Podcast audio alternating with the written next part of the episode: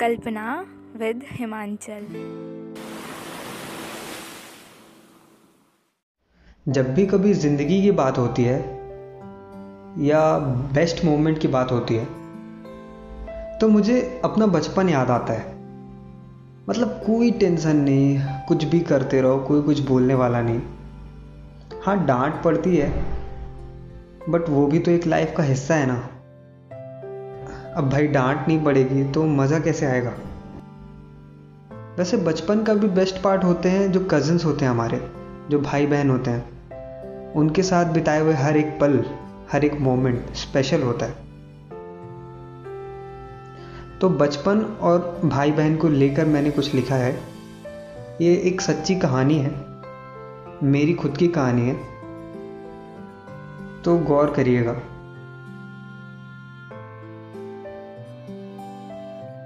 ये बचपन भी कितना अलबेला था। जैसे खुशियों का मेला था। घर, ग्राउंड, गली, मोहल्ला, मैं हर जगह खेला था। पर आज भी जब मैं उस ग्राउंड को देखता हूँ तो लगता है वो अब भी मेरा इंतज़ार करता है। मैं कब उसके पास वापस जाऊँगा, ये सवाल बार बार करता है। वैसे हमारी ना जॉइंट फैमिली हुआ करती थी। हम सब बहुत सारे भाई बहन थे। बैडमिंटन, क्रिकेट खो खो कबड्डी लुका छुपी हमने सब कुछ साथ मिलकर ही खेला है। और डांट, वो भी हम सबने मिलकर ही खाई है। लेकिन अब थोड़े गिले सिकवे हो गए हैं। हमारे पेरेंट्स की वजह से हम भी मजबूर हो गए हैं। हम रहते अब भी आजू बाजू ही हैं। लेकिन एक दूसरे से मिलो दूर हो गए हैं। या आप ऐसा भी एज्यूम कर सकते हैं कि हमारी सोशल डिस्टेंसिंग बहुत टाइम से चल रही है। खैर, अब तो हम टकराते भी हैं तो एक अजनबी की तरह। इससे अच्छा तो बचपन ही था यार। जहाँ हम कैरम खेलने के लिए लड़ते थे, एक दूसरे से टीवी का रिमोट छीना करते थे। और आपको पता है हमने साइकिल से गिरने से लेकर कार को ठोकने तक का सफ़र साथ तय किया है। यार, अगर तुम ये सब सुन रहे हो ना तो एक रिक्वेस्ट थी। चलो ना, सुबह उठकर फिर से क्रिकेट खेलते हैं और सारे दुखों को साथ मिलकर झेलते हैं।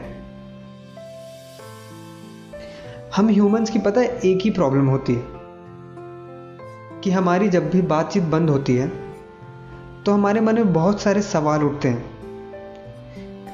जिनके जवाब सिर्फ़ वही इंसान दे सकता है, जिनसे हमारी लड़ाई हुई है।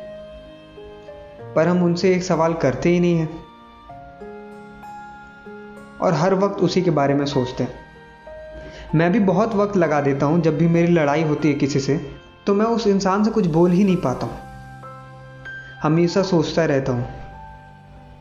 लेकिन हम अगर सवाल कर लें उनसे तो ये जितने भी गिले सिकवे हैं, जितने भी हमारे मन में विचार चल रहे हैं, सवाल आ रहे हैं, वो सब क्लियर हो जाएँगे।